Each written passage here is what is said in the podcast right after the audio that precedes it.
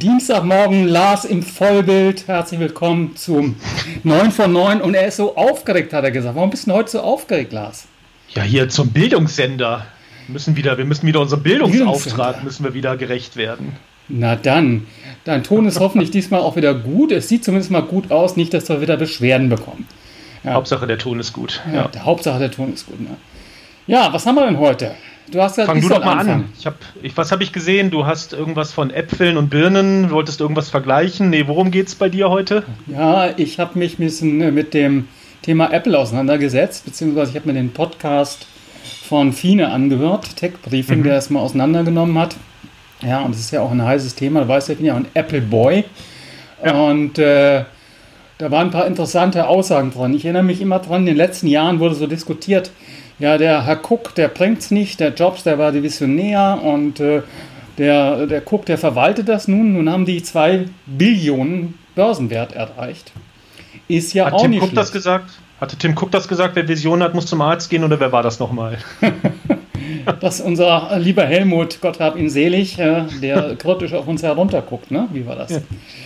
Ja, ja, es scheint auch eine gute Erfolgsgeschichte zu sein. Ja. Ne? Ja. Also zumindest mal eine Börsenerfolgsgeschichte. Und mhm. jetzt munkelt man auch, dass the next big thing dann doch kommt. Und du ahnst natürlich, beziehungsweise du weißt es natürlich, weil du meine Artikel gelesen hast. Natürlich. Ja, ja, Augmented Reality Brille. Ich bin ja mal gespannt. Ich bin skeptisch, ehrlich gesagt. Aber ich meine, ich kann mich auch noch erinnern, als das erste iPhone rauskam, habe ich mir gedacht... Telefon ohne Tasten, wer zur Hölle soll das denn kaufen? Also insofern, ich bin da vielleicht jetzt nicht unbedingt der Maßstab, was sowas angeht, aber ja, ich weiß es nicht. Ja, es ist, ich erinnere mich jetzt an einen Kumpel, der hat vor kurzem ein neues Auto geleast mhm. und äh, hat ein Head-Up-Display. Und mhm. äh, dann denke ich, wenn ich Brille und Head-Up-Display, dann ist in meiner Brille jetzt hier, sehe ich dann die äh, Twitter-Kommentare eingeblendet, ja, und äh, naja, also Ich, ich weiß es auch nicht. Ich habe damals auch bei der Apple Watch daneben gelegen. Ja? Also ich habe nicht gedacht, dass es der Fitness-Tracker ja. werden wird. Ich habe mich auch ja, mehr als ein Jahr zurückgehalten, als mein Chef und alle schon oh, oh, oh, Apple Watch. Ja. Ich habe immer noch keine. Ja, und äh, rumgelaufen sind. Aber die Experten sagen, das wäre the next big thing. Hm. Gucken wir mal. Ja, wie gesagt, ich, also ich kann es mir... schwer vorstellen. Mit einer, vielleicht bin ich aber auch zu sehr geprägt von irgendwelchen ähm, dystopischen äh, Science-Fiction-Filmen, wo das ja dann auch immer ist, mit, wo man mit irgendwelchen Brillen oder wo einen äh, die, äh, wie war das, die äh, Werbeplakate äh, irgendwie dann tracken und ich weiß nicht was, also vielleicht bin ich davon etwas geprägt. Aber ja, warten wir es ab. Ich wir haben wahrscheinlich einen Mangel an Fantasie, wir zwei, ne? Höchstwahrscheinlich, deswegen haben wir auch kein Apple gegründet, zum ja. Beispiel, sondern reden nur drüber. Ja, und am Tag danach, äh, nachdem ich den, den Podcast gehört hatte, bin ich dann über den iRing gestoßen. Also es gibt wohl irgendwelche Patente, die angemeldet werden, sodass okay. man also quasi jetzt hier noch den, so, da sieht man den Ring hat und den Ring noch Dinge steuern kann. Also die Things, das Internet of Things äh, wird immer äh, mehr und fünf G wird das noch befeuern. Ja. Und ähm, du hast ja, glaube ich, in deinem Beitrag auch noch das, äh, ähm, das berühmte Apple-Auto erwähnt, was ja eigentlich auch schon seit Jahren herumgeistert, aber ähm, ja, du hattest, du hattest, glaube ich, geschrieben, dass es eventuell irgendwie im Hintergrund weiter, dass weiter dran gearbeitet wird oder ganz sicher weiter dran gearbeitet wird. Also aber das Fiene und Konsorten haben das gesagt, ne? Ich habe mhm. natürlich da überhaupt keine Ahnung von. Ja. Äh, mein das erste äh, Auto mit Google-Betriebssystem ist ja jetzt on the road schon. Da äh, hängt Apple dann ein bisschen hinterher. Dann fand ich noch eine Geschichte äh, sehr äh, ja, spannend. Äh, die Gerüchte, die umgehen, dass Apple eine eigene Suchmaschine machen will. Mhm. Also Frontalangriff gegen Google. Ja, ob das nun äh, sie DuckDuckGo kaufen oder irgendwas Eigenes machen, das wäre natürlich auch ein Hammer. Wo das Verb Google schon im Duden haben, glaube ich. Ja, da müssen wir alle Apple dann. Ja, Apple, ja, oder, ja. oder was auch, wie auch immer die äh, Suchmaschine dann heißen wird. Ja, interessant, und ich glaube auch, dass, also da könnte ich mir zum Beispiel von, schon vorstellen, dass das funktioniert, weil ähm, ich meine, ich, ich weiß gar nicht, was jetzt das Verhältnis ist, der Google-Suchen mobil versus äh, Desktop basiert, aber ich gehe mal davon aus, dass die mobile Suche da schon äh, recht, äh, recht groß ist, recht äh, stark ist im Vergleich. Und ähm, ja, wenn du halt von mobiler Suche redest, redest du halt auch von Suche übers iPhone. Und ähm, ich denke mal schon, dass die Nutzer auch durchaus damit leben können, wenn sie halt dann nicht mehr, solange natürlich das, äh, die, die Experience der Suche gut ist, dass die Leute dann nicht mehr über Google suchen, sondern halt über eine Apple-eigene Suchmaschine. Warum nicht? Du weißt ja, dass ich eh nicht über Google suche. Aber ja, alle die großen, bis auf Apple, da muss ich mich aber da outen, ja, also Vermeidensuche. Ja. Ich habe jetzt DuckDuckGo sowohl auf dem Mac als auch auf dem iPhone laufen. Okay, ja, absolut Quant. Mal gucken, ja. Schauen wir mal, wo es hingeht. Äh, es scheint ja nur ein Risiko äh, zu geben, zumindest mal, wenn man den klugen Leuten, den Analysten glaubt. Das ist dann eben äh, der Krieg, Handelskrieg, potenzieller Handelskrieg mit China. Ja. Verbot von WeChat. Und da meinen sie, dass äh, äh, entsprechend das Apple wirklich wehtun könnte. Gibt es auch eine Umfrage, dass äh, die chinesischen Apple-Nutzer oder iPhone-Nutzer das iPhone verlassen werden, wenn sie kein WeChat mehr haben. Das, ich glaube, das können wir uns auch gar nicht vorstellen, bei allem Gelästere über Facebook und allem Gejammere, äh, welche Rolle WeChat wirklich in China spielt.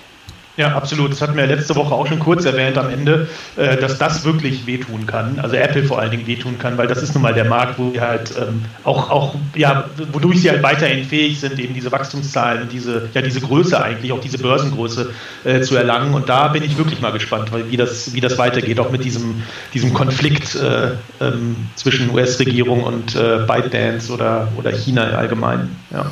Ja, es ist ja, dieses WeChat ist ja wohl nicht so nur ein Chatprogramm, was da suggeriert wird, sondern ist ja wirklich ein essentieller Lebensbestandteil. Ich glaube, das muss man sich echt mal vor Augen führen. Und da haben ja. wir, glaube ich, keine Idee davon, bei allem, was wir an WhatsApp und Facebook und so nutzen, dass das noch eine ganz andere Rolle im digitalen Leben der Chinesen spielt, bis zum Bezahlen hin, ne?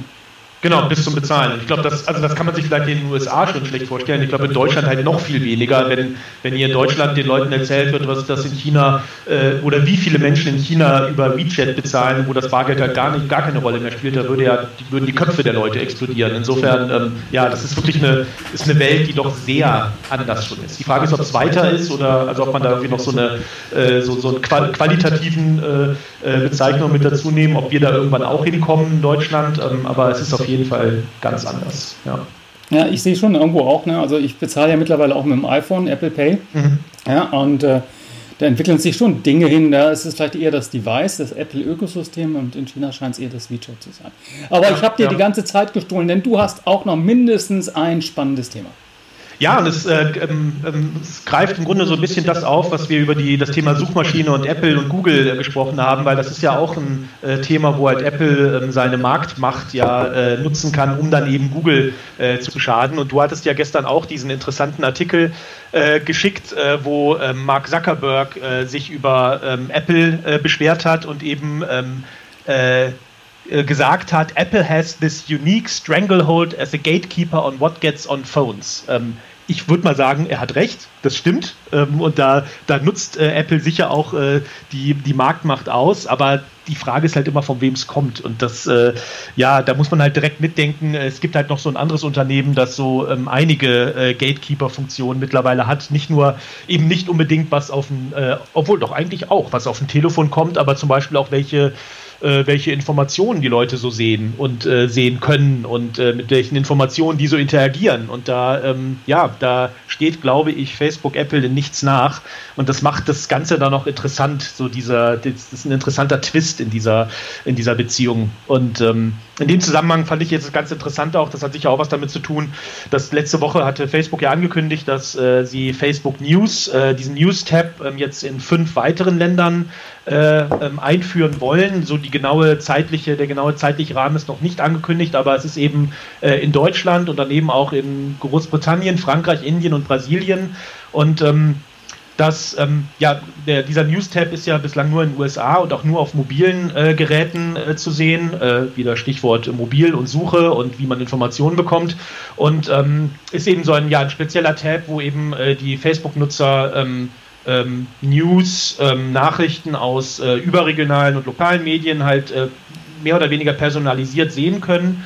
Und ähm, da gibt es ja eben auch so Fragen, habe ich gelesen, warum, ja, warum Facebook das jetzt macht und was der, was der Hintergrund hier ist. Also den Medien bringt es wahrscheinlich mehr Traffic und auch Geld, weil Facebook wohl die Medien auch bezahlt. Aber vielleicht ist es eben aus Facebook-Sicht auch so eine, ja, ein, ein Versuch oder eine der äh, Maßnahmen, um eben auch so eine, so eine bessere, äh, bessere Beziehung zu den Medien zu bekommen, weil ja die Medien dann doch eher negativ berichtet haben über Facebook so das letzte Jahr oder die letzten zwei Jahre. Und hier ist vielleicht auch einfach der, wie gesagt, der Versuch, da ein besseres äh, Verhältnis äh, zwischen Facebook und Medien wiederherzustellen. Also da bin ich mal gespannt, was das eben in, in Deutschland, äh, wenn es nach Deutschland kommt, äh, man, ich glaube, ich habe gelesen, irgendwas zwischen sechs und zwölf Monaten vermutet man wohl, was das dann eben auch wirklich den, äh, den Medien bringt und wie die Medien dann auch darüber berichten, auch über die, die Erfahrungen, die sie damit machen. Ja, lassen wir uns mal überraschen. Wir haben hier die ganze Urheberdiskussion, ja, auch mit Google und so, ne? Also da kommt ja schon noch ein bisschen was auf uns zu. Ich finde es immer sehr bezeichnend, ich bin ja nicht mehr so auf Facebook, außer dass ich da hinein beschalle, aber wenn meine Frau höre, das habe ich auf Facebook gelesen, das habe ich in der Gruppe gelesen, also da wird sehr schnell auch Facebook zu einer zentralen Informationsquelle. Interessanterweise wahrscheinlich bei uns, die schon etwas betagter sind, nicht mehr so sehr bei den Jungen, ja. Ja, ich bekomme auch andauernd Links von, äh, von meiner Mutter geschickt, halt von Facebook. Also sie kriegt auch mittlerweile wirklich sehr viel äh, Informationen, ähm, auch eben Nachrichten, aber nicht nur. Äh, auch so, was hier mir lokal äh, bei, uns im, bei uns in der Stadt oder im Kreis äh, los ist, bekommt sie halt auch über Facebook, ja. Und wir sind auf Twitter, wir alten Säcke, ne? Also, so ist das. Jo, hast du noch ein schönes Schlusswort, was du mitgeben willst? Denn wir haben schon zwei nach neun.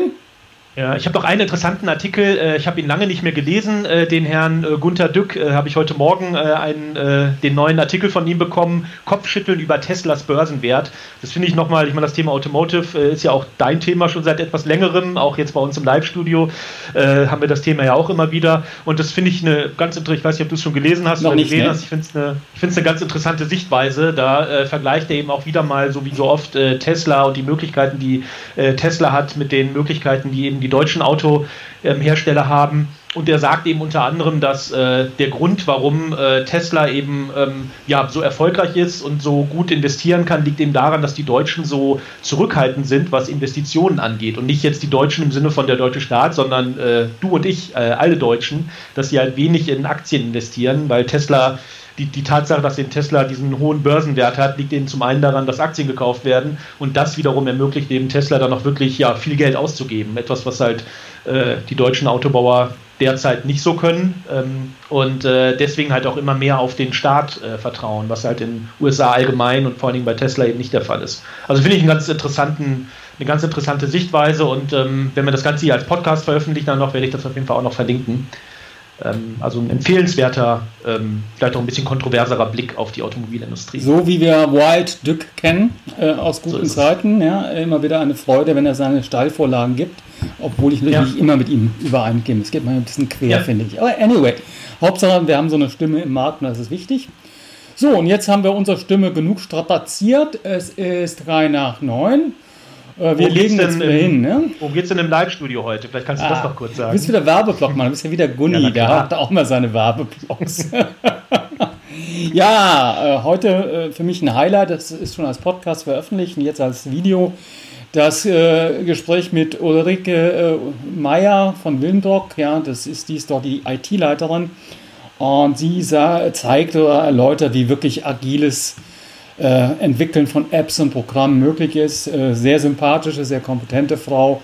Kann ich nur ans Herz legen. Sie nutzt Werbeblock äh, Watson Services, äh, Künstliche Intelligenz in einigen Jahren Anwendung. Ja, war, war ein tolles Gespräch, das wir heute eben ausstrahlen. Und dann geht es um ein äh, noch ja, auf den ersten Blick tröges Thema Anwendungsmodernisierung. Ja, die ganzen sogenannten Legacy-Apps, die irgendwo auch jetzt in die Gegenwart und Zukunft überführt werden müssen. Hört sich langweilig an, ist es nicht, muss vor allem gemacht werden. Also, das sind meine zwei Themen mit äh, vielen Gästen entsprechend bei dem I B M Live-Studio um elf Uhr über alle I B M-Kanäle zu sehen. Wunderbar, ich bin gespannt. Danke für den Werbeblock. Ja, und jetzt legen wir uns dann wirklich hin. Ich hoffe, dass das der Jingle läuft. Äh, Lars, danke, bis kommende Woche. Ciao. Bis kommende Woche, tschüss. So, wo ist denn äh, der Jingle?